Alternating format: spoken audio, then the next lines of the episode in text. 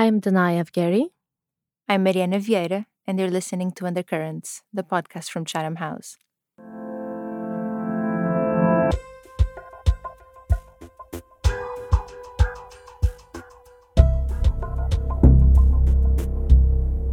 Hi, and welcome to another episode of Undercurrents. We have a very interesting set of interviews for you today around the EU Turkish relationship, their border dynamics, and migration governance.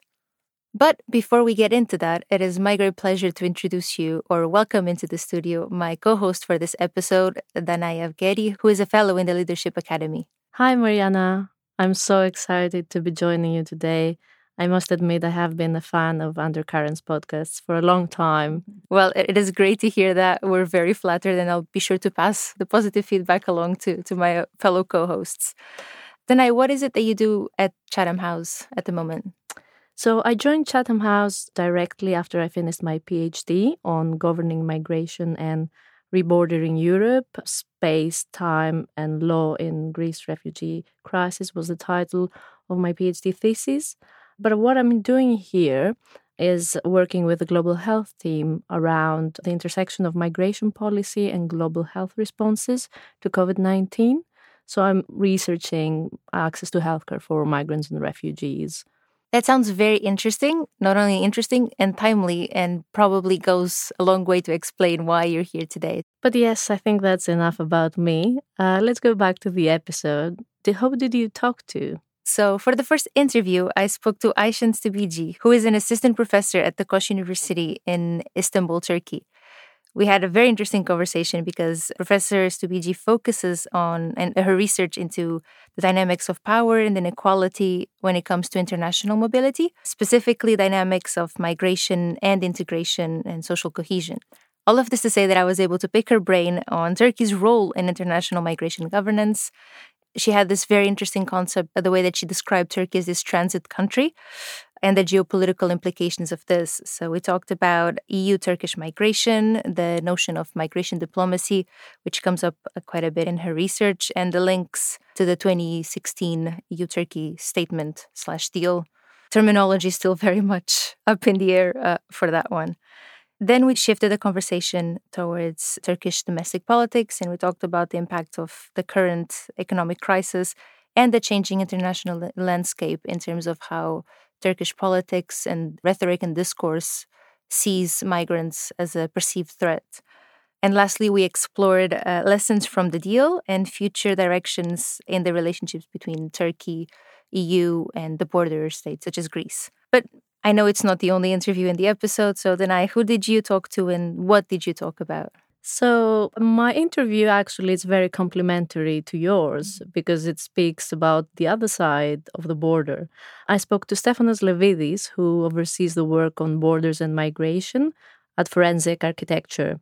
Forensic Architecture is a research agency based at Goldsmiths, University of London, investigating state and corporate violence, human rights violations, and environmental destructions all over the world.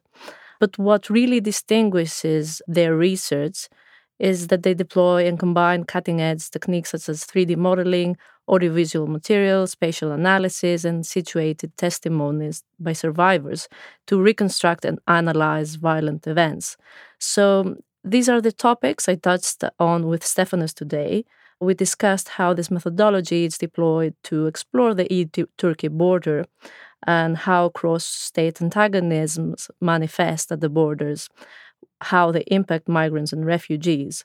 We delved more deeply in the practice of pushbacks, both at the land and the maritime border between Greece and Turkey, and the weaponization of the natural environment to repel migrants. So, we finally discussed about how this specific methodology that they deploy also protects and supports the agencies of migrants and refugees to tell their own stories and to seek accountability for violence affected upon them. Well, that sounds fascinating and it sounds like there's a lot to unpack there. So, shall we have a listen? Definitely. Let's go.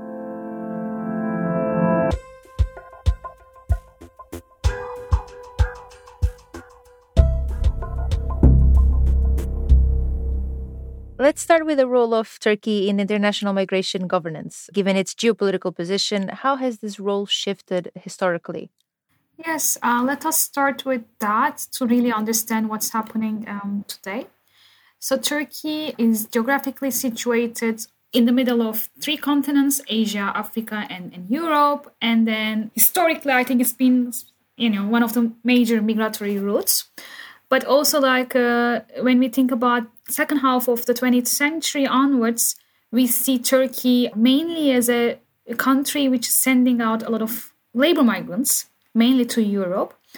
Uh, this role as a sort of a labor frontier for european countries has changed in the last few decades so, first, especially after the 80s, what we have witnessed was the Iranian Revolution, um, the war in Afghanistan, and then and followed by in later decades war in Iraq and other places, uh, the fall of the Soviet Union. So, what we have seen that the Turkey's role as a sending uh, state has changed, and then it has become more of a transit place. First, you know, hundreds of thousands of Iranians fleeing the reg- regime change and then later joined by other groups, Afghans, Iraqis, but also like when we see increasing restrictions on mobility, right? For instance, for African countries, then also like, uh, you know, a lot of Africans also came to Turkey in the 90s and onwards to pass to Europe. So what we see is that Turkey has become a transit country, right?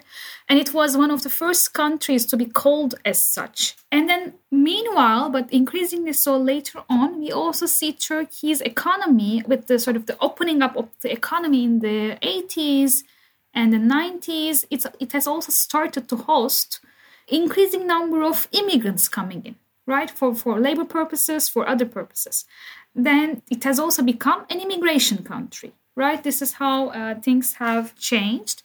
And of course, the Syrian conflict was another major shift in the role of Turkey and uh, migration governance, where we see the uh, the open border policy by the government. It was the government pursued an open border policy uh, from 2011 on, but then this open border policy had this expectation that Syrian refugees will enter through the border and then stay in camps for a while, not more than six months, if not, you know, one year, and then will return back to Syria because the conflict will be over very rapidly. That was the pronounced, but sometimes not so much pronounced expectation.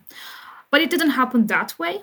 So currently, Syrians are all over Turkey. Like very, very minority of them are actually in the camps, and they are in urban sites in different cities. And of course, they are concentrated in some cities much more so than the others, which is again another uh, source of public discussion that we are having today.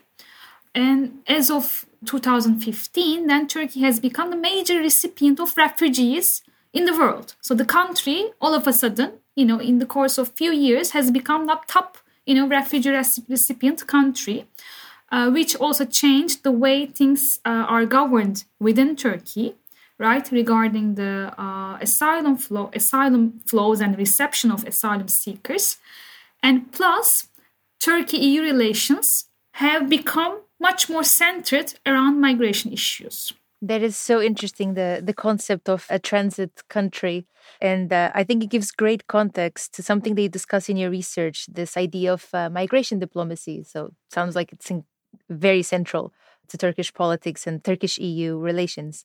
Can you tell us a bit more about how you deploy migration diplomacy in your in your work, and how does it differ from other notions of externalization or Europeanization?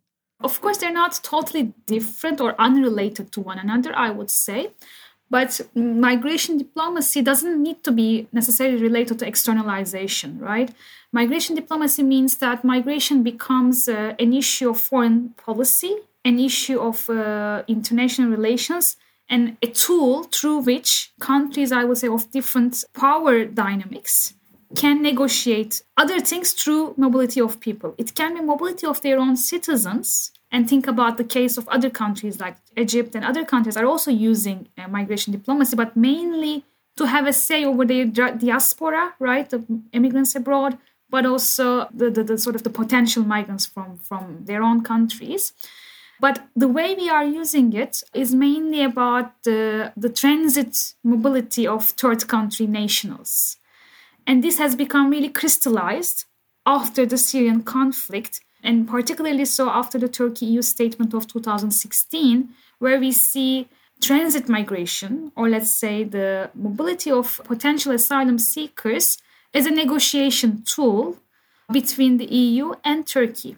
And that you just mentioned the EU Turkey statement in, in 2016, and I think it's so relevant to some of the points that you're raising. Could you please elaborate on what the statement entailed? It was really a statement. We might also call it as an agreement, but not necessarily a sort of a, I would say, a legal document that the international lawyers will qualify as, a, as an agreement. And it was a product of months of negotiation between Turkey and then EU. And back then, Angela Merkel of Germany was taking the lead, right, in this negotiation. And it was, of course, between EU and Turkey, but it was also quite bilateral in the sense that the Turkish prime minister back then and then German prime minister back then, Angela Merkel, would negotiate one by one. That's why it's a kind of very good example of migration diplomacy because it was really about negotiating how we can curb irregular, you know, border crossings through Turkey and mainly to the to Greece and to Greek islands, but also through the land route, but also how we can chip in other standing issues into these negotiations. The main uh, aspects of the agreement that came out, the statement that came out, was that the return of people who cross to the Greek islands, right? Then Turkey will actually accept them, readmit them. And then uh, the second one was the funding that will come from the EU budget into Turkey that will be used for the integration and also like uh, integration of, of refugees in Turkey, but also like their livelihoods, right? To contribute to their livelihood.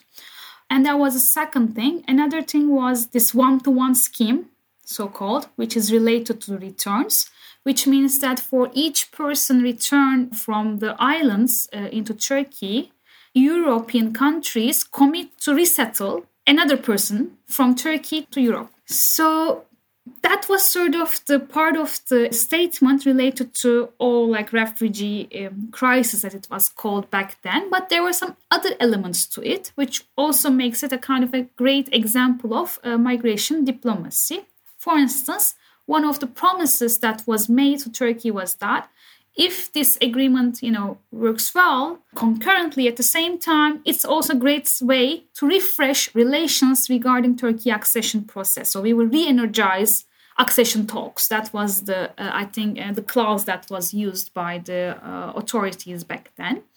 And then it will also entail talks regarding like the renewal of the customs union between turkey and europe and then also opening of the talks regarding the visa liberalization for Turkish nationals. So, what makes it interesting as a, as a form of uh, migration diplomacy is that here the mobility of Turkish nationals is tied to the immobility of asylum seekers. So, if Turkey succeed in immobilizing asylum flows into the EU, then EU in return promises to open the way for free mobility for Turkish nationals, which makes it, of course, a great example of migration uh, diplomacy, which is, of course, we might as well argue not specific to Turkey. And different countries had similar agreements. For instance, Ukraine now, a lot of people from Ukraine can move to Europe thanks to this visa you know liberalization talks that happened some time ago and it was also very much tied to externalization if we need to take this terminology in, in our discussion because it was also very much tied to readmission agreement, right? And then these countries, Georgia, Ukraine, they signed a readmission agreement with the EU, and in return, they succeeded in also negotiating visa-free travel for their own nationals.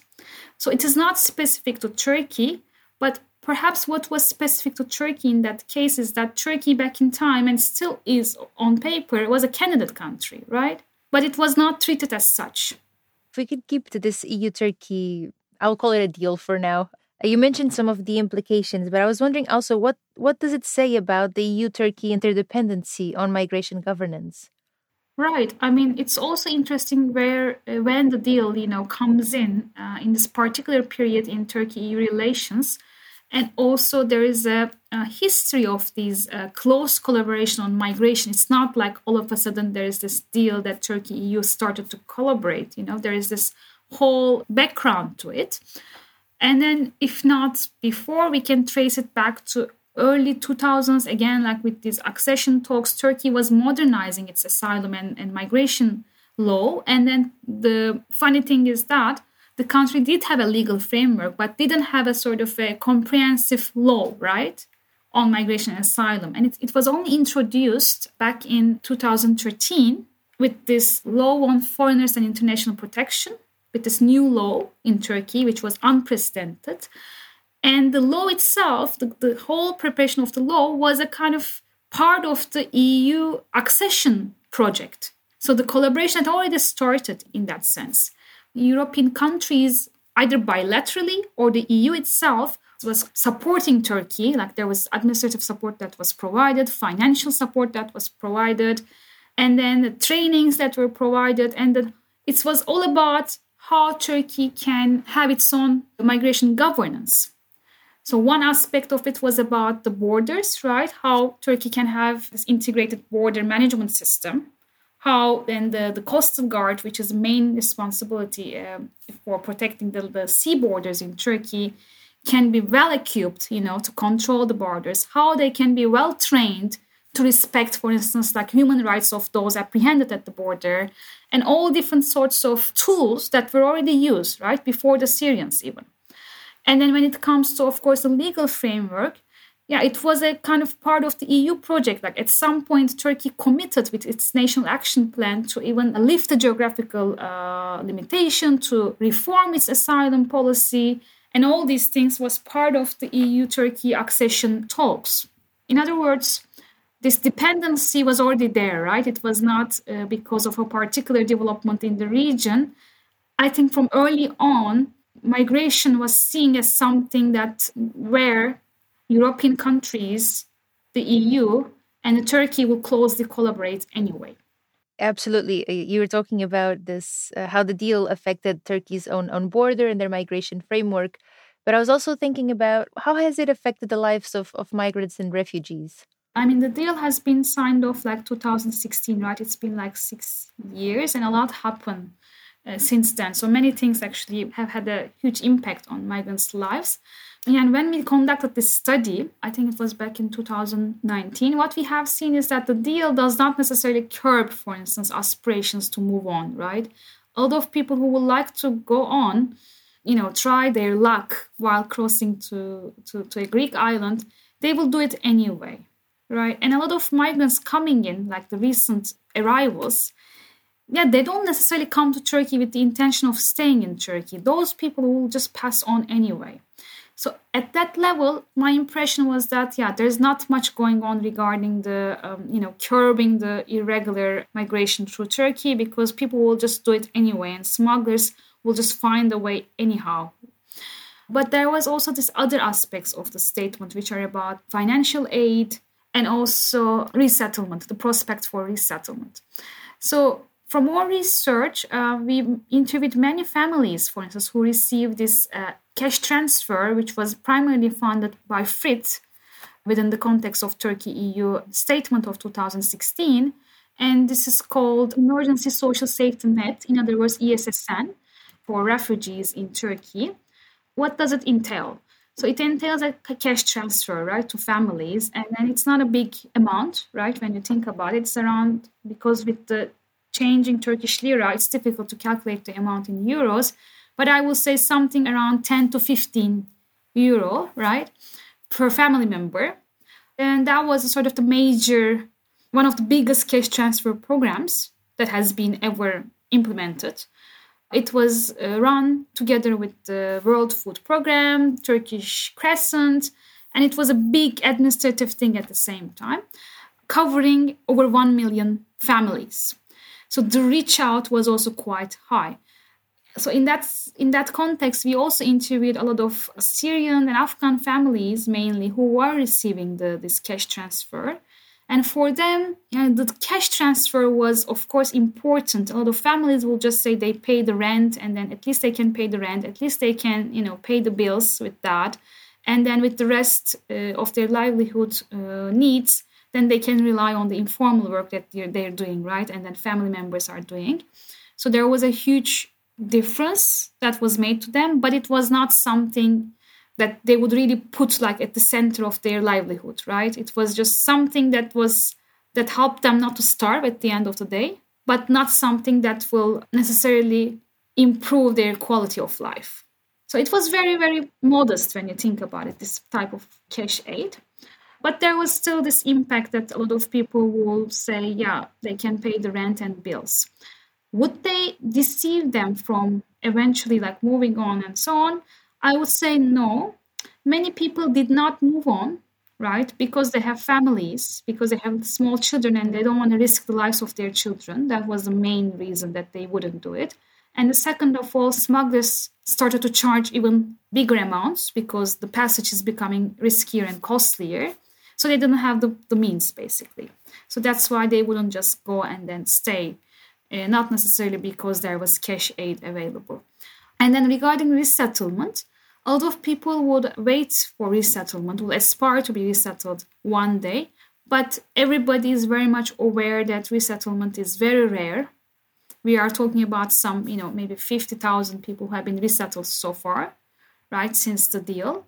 And then it's it's very rare it's very selective, especially for families with some, you know, vulnerable family members like disabilities or like some patients who, who just really need um, intensive care, like the cancer patients and so on, or yeah, some others who actually reveal a great potential, like the university degrees and so on. So they're already educated, so they can actually, uh, they would be like desired refugees. So the, for common people, you know, majority of Syrians who are not so much educated, who do not have the means, who are just trying to get getting by with you know several family members working in the informal uh, economy resettlement was not an option and they knew it was not an option. So there was not much of an effect also at that level either. It just uh, it strikes me the ex- almost experimental nature of of the statement but also that in, in the context of turkey being one of the world's biggest refugee receiving countries that there are so many people for whom the the options that are put forward are, not necessarily as realistic or as hopeful as, as one might might want. And I was thinking, in terms of Turkish politics domestically, you have shown in, in, in, your research that they're not necessarily portraying uh, migrants as a perceived threat, which we might expect or we have seen from North American and European, especially po- populist leaders. And my, my question is how, how do you explain uh, this difference in rhetoric and discourse? In our earlier research, which was published 2019, we looked at the party debates, right? Uh, party programs and the political leaders, and then uh, deputies' speeches in the parliament, where we actually show that, yeah, there was not the same level of uh, anti-immigrant rhetoric in Turkey, at least in the Turkish parliament, at least in the party programs. But then we also stopped our analysis 2018 saying that uh, things have started to change at that level uh, around 2019 with the local elections, especially. And since then, maybe there was this parenthesis of COVID period where people were actually preoccupied with other things and not necessarily the refugees. But what we might argue that there is an increasing anti-refugee, anti-immigrant attitudes in Turkey, right? This is this is the main thing at this moment what were your predictions or based on on your on your research? What sort of the the trends in public opinion but also elite discourse after this research that you had done? So do you see migration becoming more politicized over the last years which you just alluded to but also as to why is it is it taking shape this way or is it evolving in, in this trajectory? Yeah anti-immigration attitudes have been on the rise in turkey. That's that's a reality. And it has to do of course with internal uh, dynamics Uh, within Turkey, especially like economic crisis and then high inflation rates, rising cost of living, and then Turkish lira going down, which created a lot of unease in, in common people's lives. And they are looking for somewhere to blame. And then refugees are becoming more like usual suspects. And that's, that might be one explanation because Syrians have been in high numbers in Turkey, living in our you know cities since 2015, right? At least but also there has been other narratives that have been circulated through social media in particular around these other groups of migrants and here the target also shifted from families, let's say Syrian families, more like uh, single men, especially Afghans who are coming more so, this is the belief, who are coming increase, in increasing numbers to Turkey, uh, especially after Taliban uh, seized power in, in Afghanistan. But also, for instance, like the Pakistanis who are also in transit through Turkey and coming to Turkey. And these groups of single men have become the new target now for anti immigrant groups, uh, with the premise that they are also posing a sexual threat to local women, which is, of course, which will echo a lot the, the, the discourse in, in Western Europe or elsewhere. In light of this changing context, uh, what are some of the lessons learned from the EU Turkey statement? And also, how do you predict EU Turkey relations to evolve when it comes to migration? Right, that's a very relevant question. So, because it's it's not even entirely clear to me at the moment whether the deal, if you want to call it this way, is still on or not, right?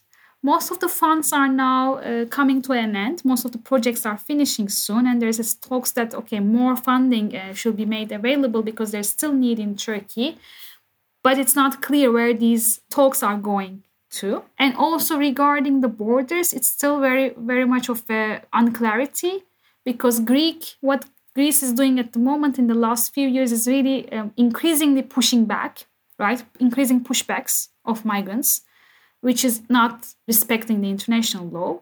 And what Turkey is doing is that there is this, on the one hand, this whole rhetoric that we are in control of our borders with uh, high, high technology, high tech tools that we are using at the borders. We are monitoring the crossings more closely than ever. But at the same time, there is this perception that for those who would like to leave, Turkey is not necessarily doing much regarding, um, you know, stopping them or it can be quite also contingent on, on the current politics, right? Maybe for some period of time they will be more, much more assertive, controlling the borders, and some others not so much. So there's this huge unclarity, I think, whether the deal is still on or whether people are actually on the same page on how to implement the deal. And of course, these types of agreements are ugly in the sense that they really uh, reduce migrant lives to political negotiations. And they are really like the primary thing is here to really ensure, in this case, the European audience, that things are in control. And then there is not so much accountability when it comes to rights of people on the way, right? Whether their human rights are respected or not, especially the right to asylum. And plus, there is not so much accountability when it comes to what's happening in Turkey, right? And one of the major implications of this 2016 statement has been that Turkey has gone through an authoritarian turn, you know, after that.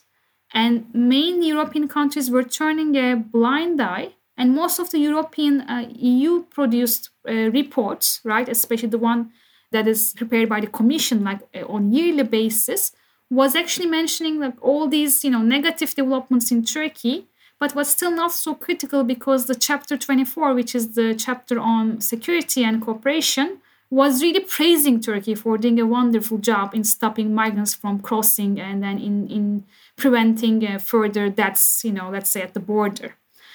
But that is sort of, a, I think, very worrisome development. So the way forward should be different from, from what we have seen in the last five years. This is for sure.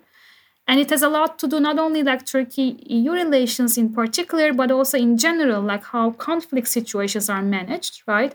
There is a lot of talking when it comes to sharing responsibility or like reciprocity or accountability or dignity. But when it comes to practice, these things are easily forgotten.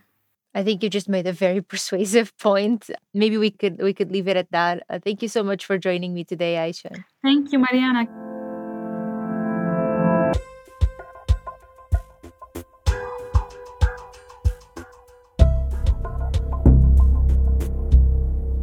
It's really my pleasure to welcome Stefanos Levidis from Forensic Architecture.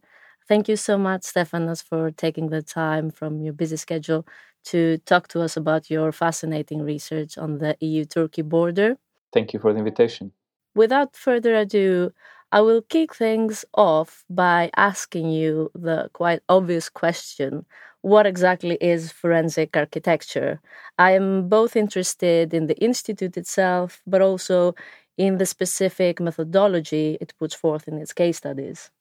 Forensic architecture is a multidisciplinary research team. We are based uh, out of Goldsmiths University in London. And we work with and on behalf of communities affected by state violence, corporate violence, environmental violence, and as I assume we will be discussing today, border violence. We deploy techniques of, spatial and, and media analysis to reconstruct violent events through the trace these leave on the environment, the built environment and the natural environment. The evidence we produce is, is presented in uh, citizens' tribunals, legal processes, courts, both local and international, as well as art galleries, museums, uh, media, social media. We employ a, a variety of, of fora, as we call them, to socialize the evidence. So that's really interesting. And I'd like to pick from where you left it and start scratching on the surface of the specific topic we have come here to explore today. What led forensic architecture to focus on the EU Turkey border? We have long been researching borders with a focus in Europe because this is where we are based. We have done a lot of work along with our sister agency, Forensic Oceanography, now called Border Forensics, in the Central Med and the Steadley crossing there. And after 2015 and what came to be called the refugee crisis or the long summer of migration, by some more optimistically, we diverted our gaze and directed it there and focused there because we believe it's a very important crossing. More than a million people crossed in 2015, 2016. Lots of people perish in the process. Uh, it's an increasingly militarized and hostile border to cross. And we see human rights being violated on a daily basis still today, seven years after the so-called refugee crisis. In fact, if anything, it's we believe it might be more crucial to operate there now because things are being done in a more concealed manner humanitarian organizations are not allowed to operate on the ground. They're being criminalized, they're being persecuted. And we feel we have a duty to contest the narratives that are being created around migration in the, in, on the Greek Turkish border and keep the authorities in check, seek accountability. Really, borders are a mirror of the society they enclose in a way. And European Union's borders in, in Greece and Turkey tell a very harrowing tale about the Europe that we're living in now. So we believe it's important to research them. I think this brings us to the heart of the problem here because, as you said, in 2015 16, more than 80% of the 1 million people that entered the EU did so through the EU Turkey border. And you seem to say that it has now become a premier space of violent deterrence. Uh, given that at the same point we see the Ukraine crisis and the openness by which some states have received uh, refugees. I think what became clear with the crisis in Ukraine, if it wasn't clear already, is that the European border is a heavily racialized border, right? It includes or excludes people differently according to, to the race and, and their ethnicity. There have been several steps in coming to where we are today. The first and main one being the EU Turkey deal, which uh, most people will be familiar by now, which was signed in, in March 2016 and effectively sealed the border, keeping people trapped in islands for long periods of time. And little by little, since the border has become more violent and more dangerous to cross. Uh, new fences were erected in the Evros, forests were cut down, uh, forcing people to cross either in more dangerous parts of the river where the flow is deadlier and people perish more and more in the river, or again, take the Aegean route, which is also sealed nowadays, as we see with, uh, with extensive pushbacks that are taking place, uh, or driftbacks, as we call them, precisely because people are being left to drift back to Turkey onto uh, life rafts or inflatable boats with uh, their engines uh, incapacitated. So it's a very dangerous zone, and it's a zone that has been constructed in a way that evidence cannot leak out of it. It's very difficult for human rights organizations to access the ground precisely, also compounded by the, you know, the, the tensions between Greece and Turkey. Anything that happens there is a matter of national security, both in the Evros, with a buffer zone skirting the border and the river itself. You never really get to see the river or the border, much less access it. And the same applies to parts of the Aegean Sea, with uninhabited islets hosting uh, military installations and people who want to understand what's happening there uh, facing persecution more and more. So, you raised many interesting points here, and I would like to unpack them one by one, starting perhaps by pushbacks. Uh, I would like to dig deeper into that concept and practice. It comes up very regularly recently, whether it concerns the EU Turkey border, but also the US Mexico border, the France UK border. Can you tell us more about what are pushbacks and how widespread is the phenomenon? A pushback means people being forcibly removed from the territory they are trying to enter. Uh, in our case, Greece, from Turkey. So they're pushed back to Turkey from the Greek territory without being granted the opportunity to apply for asylum, to apply for international protection, without having their case heard before an official institution, and without their vulnerability being assessed at all, which is a, a right granted to people regardless of ethnicity by a number of international conventions, including the Geneva Convention and the European Convention for Human Rights in the Greek case. They are an extremely violent practice precisely because they happen outside, far from public view. It's an illegal practice, so it's not something that's exercised in an ordinary, organized manner. In speaking about the, the Evros, which we have researched ex- extensively, people who cross the river are intercepted, are being taken to one of the official border guard stations or unofficial warehouses or buildings that act as detention centers, as, as holding sites.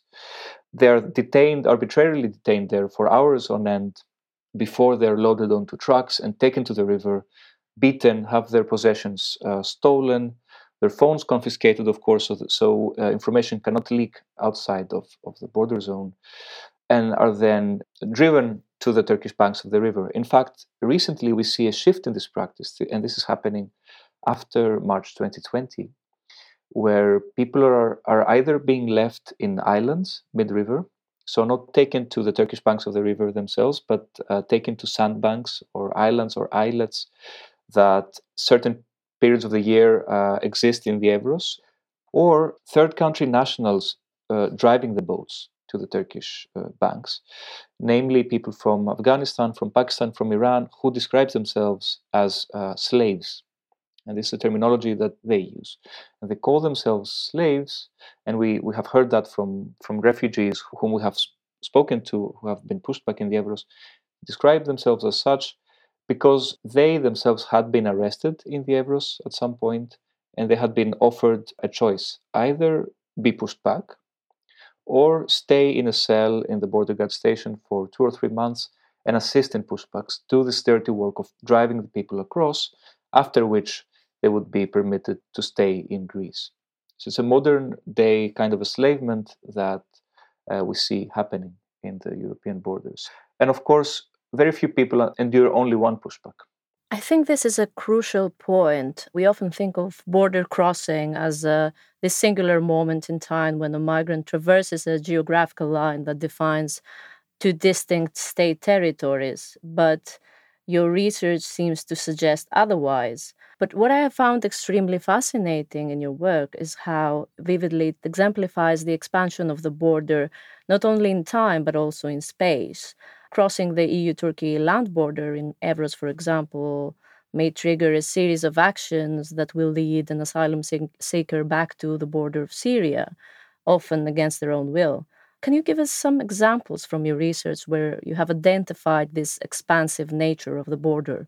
It's a, it's a very good point. As I mentioned, almost everybody we have talked to, their pushbacks were durational. Thinking of Parvin, a woman from Iran with whom we, we collaborated to analyze the evidence that she gathered uh, during her pushbacks. She was trying to cross into Greece for six months. She was pushed back five times, four times in the river and one time in the sea. She was forced to hide in several locations. She was forced to camp in the Evros to endure the cold.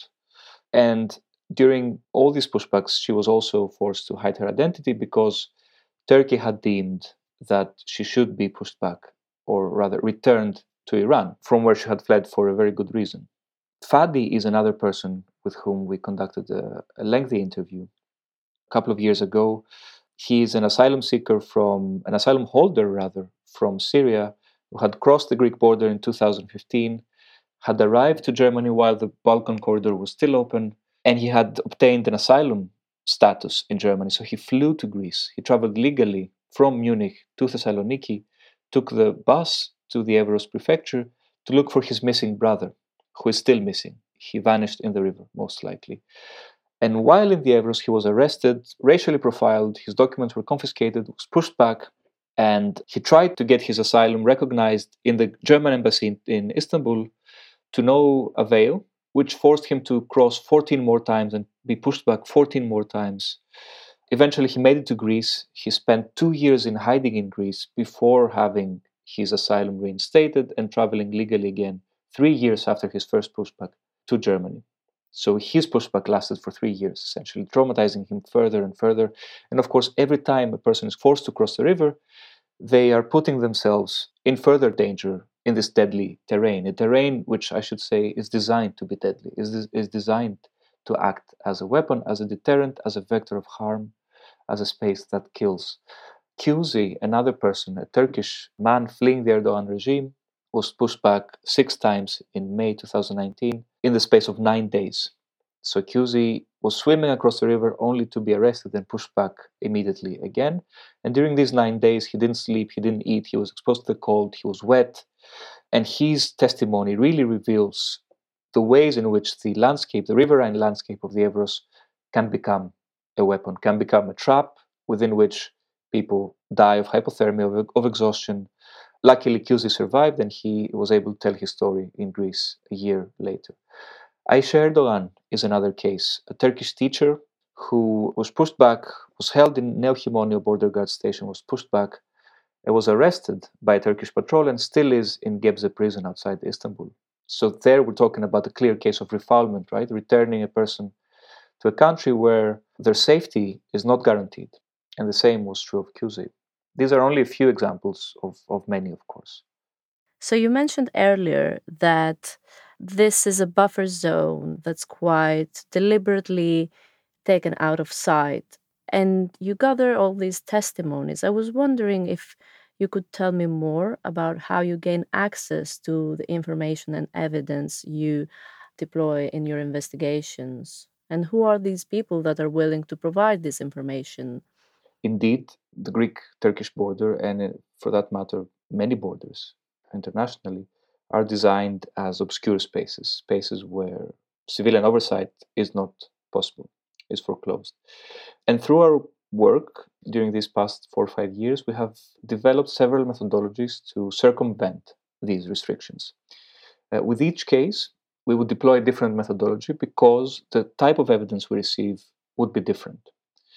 We have worked with uh, material sent by people crossing via WhatsApp to relatives of theirs, for example, photographs, selfies, videos, GPS locations, which we then geolocated, uh, chronolocated, anchored in time and space, and mapped out in the space of the Evros to prove, this is the case of Ayşe Erdogan, to which I referred earlier, to prove that the group had followed the trajectory from Turkey to Greece, was held inside a specific border guard station, and was then pushed back to Turkey where they are still. So this Turkey Greece Turkey trajectory is, was crucial uh, in that case.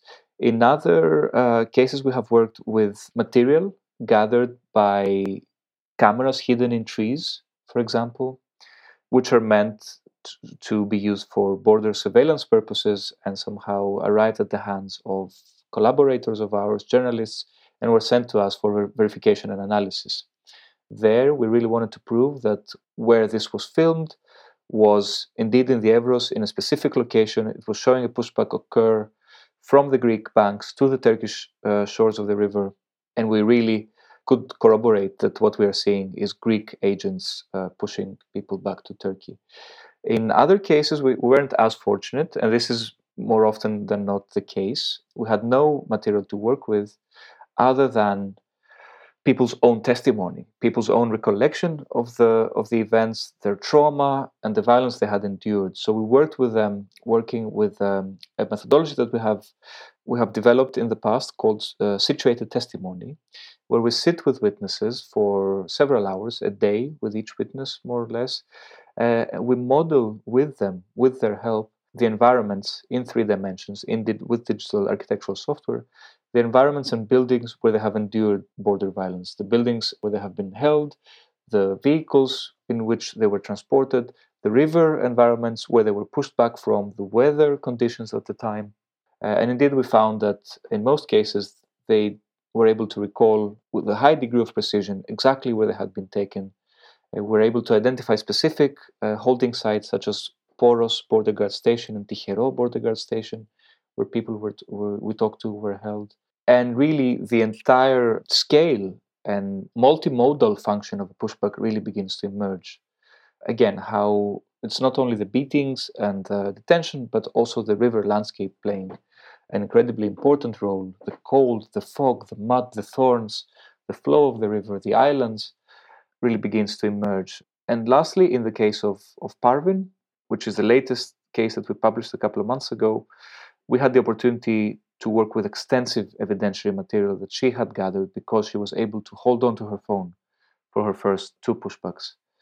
So uh, we have several GPS locations, several videos, several videos from inside the cells in Neochimonio and in Iasmos border guard station.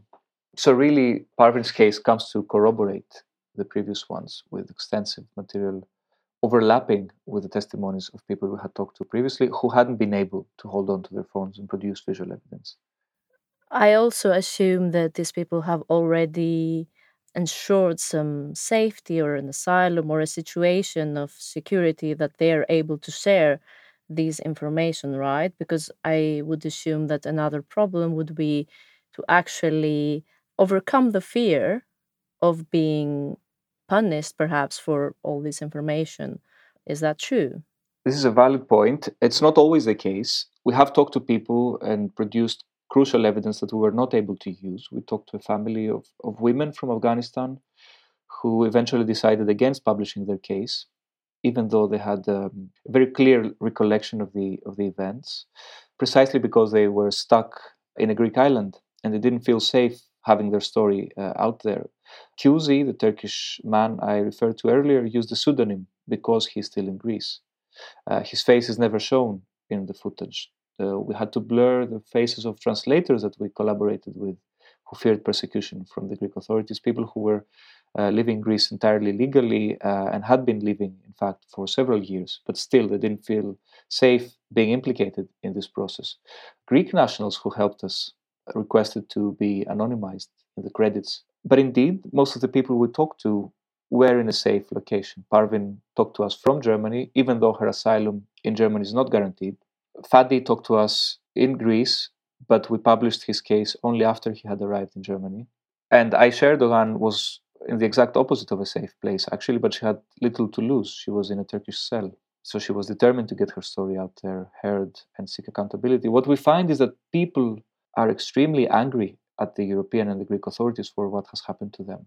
And they want to, to go after them. They want to, to claim their rights, to exercise their rights they are not victims. They are not silent people who will endure what the Greek state has in store for them and simply keep their mouth shut. They are um, powerful people with an, with agency, and through our work, we try to foreground this agency and help them simply get their story out and, and protect their testimony. That's extremely important. Besides the Greek state, you mentioned also the European authorities. And I wanted to ask you did your research reveal any involvement of Frontex at the EU Turkey border situation? We have found evidence of non Greek speaking personnel being involved in pushbacks. We haven't been able to pinpoint to, to a specific Frontex uh, unit or anything like that, but several witnesses, namely Fadi and Parvin, have described being uh, escorted to the river to be pushed back by agents speaking German, English, French, languages that is not Greek. So it begs the question who speaks German at the Greek border? I guess a possible explanation would be Frontex operatives or some other kind of European operatives. At the very least, Frontex knows what is happening there. They, they have a, a, a very dense uh, surveillance apparatus precisely to see people crossing the border. So, how, when pushbacks are so widespread and systematic, How is it possible that Frontex does not know that they are taking place? And what does this mean for the legitimacy of Frontex's operations on the Greek Turkish borders? I would like to ask a final question on an event you mentioned on the 27th of February 2020. The Turkish government uh, opened its borders with Greece in an attempt to exert political pressure on the EU over Syria. We know that thousands of migrants and refugees were channeled to a single point on the land border between Greece and Turkey, and forensic architecture was involved in a high profile investigation at that time. Can you tell me a bit more about your research and its findings? Yes, the, the March 2020 events have been pivotal, also very much informing the way both the Evros and the Aegean border work still to this day. We worked on the February March events uh, in three of our cases, in fact. The first one being Parvin's case. Parvin was one of the very first people who arrived at the border fence on the 27th of February 2020, trying to cross, not knowing that she would be met with such an extensive uh, army and police force. And she captured these events firsthand with her phone. So we have extensive material showing what happened there at the fence on that day. A couple of days later, on the 2nd of March, Mohammed Al Arab, a young man from Syria, was shot dead at the river Delta. We uh, worked with material sourced from the internet, but also from material we gathered from people who were present on the scene to corroborate the location where Muhammad was, uh, was killed, a Turkish pocket of land on the Greek side of the river, however, with no way for Turkish operatives to, to reach there other than crossing the river itself. And we came to the conclusion that Muhammad al Arab was killed.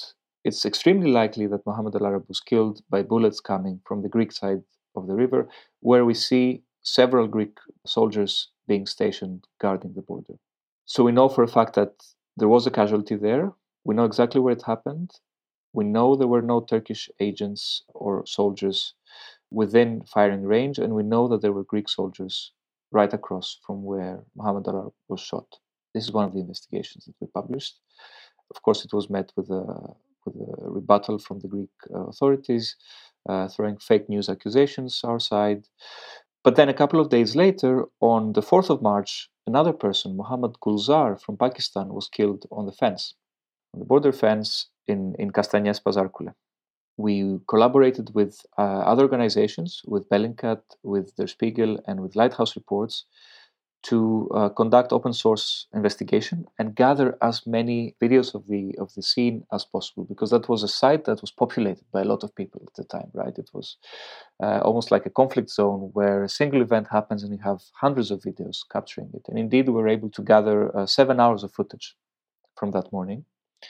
Uh, we analyzed that footage and we deemed that Mohammed Gulzar was killed and six more people were injured by bullets.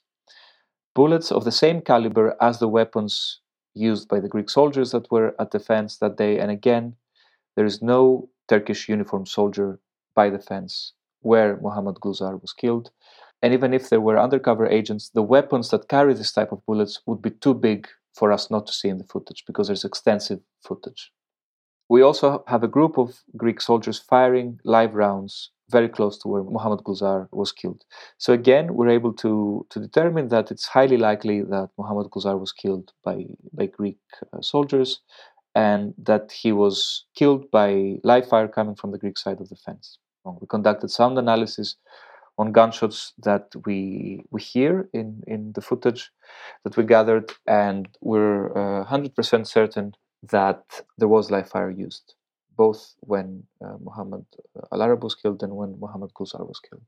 These are really troubling findings, and I would just like to start wrapping up by asking you if you see any potential for accountability and the impact that this research and the testimonies that people bravely give to you for any responsibility to be taken.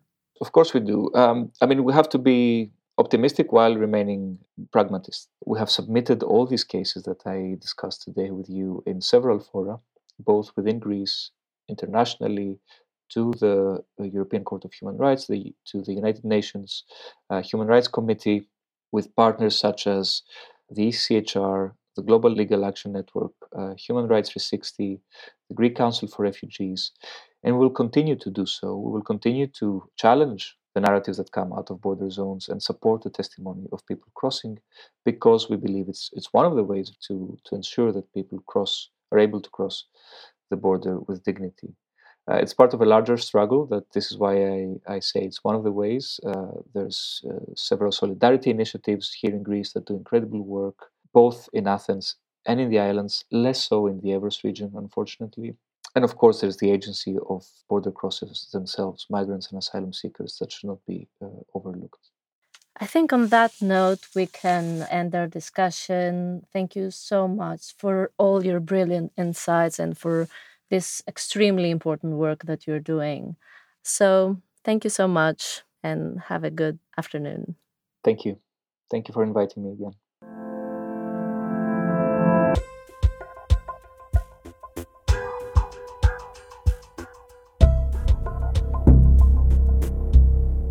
So that's it for this episode. We hope you have enjoyed it. And if you're interested in some of the themes that were mentioned in both of the interviews, I believe we have some really relevant content on the Chatham House website from some recent research outputs. Isn't that right, Danai? Absolutely.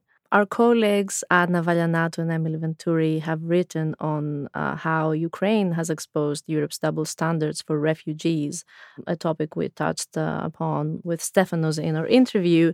But also, there's been work on externalization, a theme that has come up recently again with uh, UK government's plan to send asylum seekers to Rwanda to have their asylum applications processed. So I think we can link to this. Absolutely. We can have uh, the article linked in the show notes if you're interested in, in reading more.